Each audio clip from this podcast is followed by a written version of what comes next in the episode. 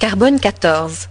Avez-vous jamais trouvé lors d'une promenade au bord de la mer ou à la campagne des cailloux ou des galères renfermant un petit fossile de plante ou de mollusque La découverte peut être surprenante. Un animal marin, en haut d'une colline par exemple. Alors peut-on se rendre compte que l'endroit où l'on se tient debout était à une époque lointaine au fond d'une mer? Fait extraordinaire.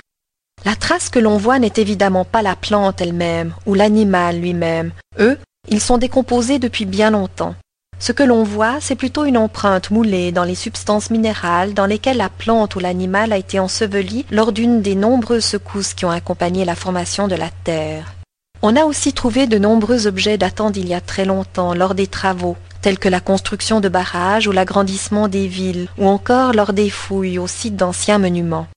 Or, ces découvertes sont toujours intéressantes et nous font rêver à ce qu'était la Terre ou la civilisation à ses ères reculées, il y a dix mille ans ou même dix millions d'années.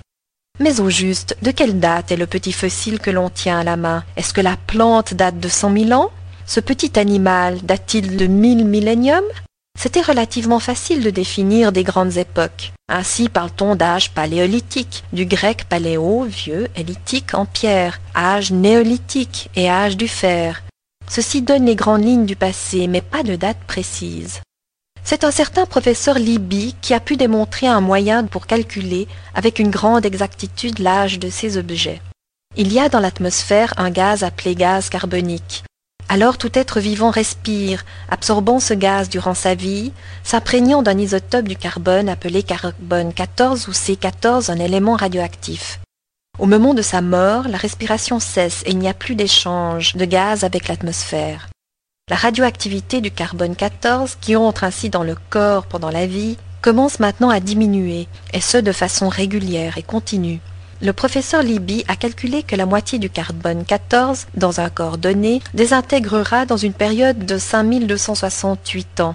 Autrement dit, après 10 540 ans, il ne restera qu'un quart du carbone 14 initial, et ainsi de suite.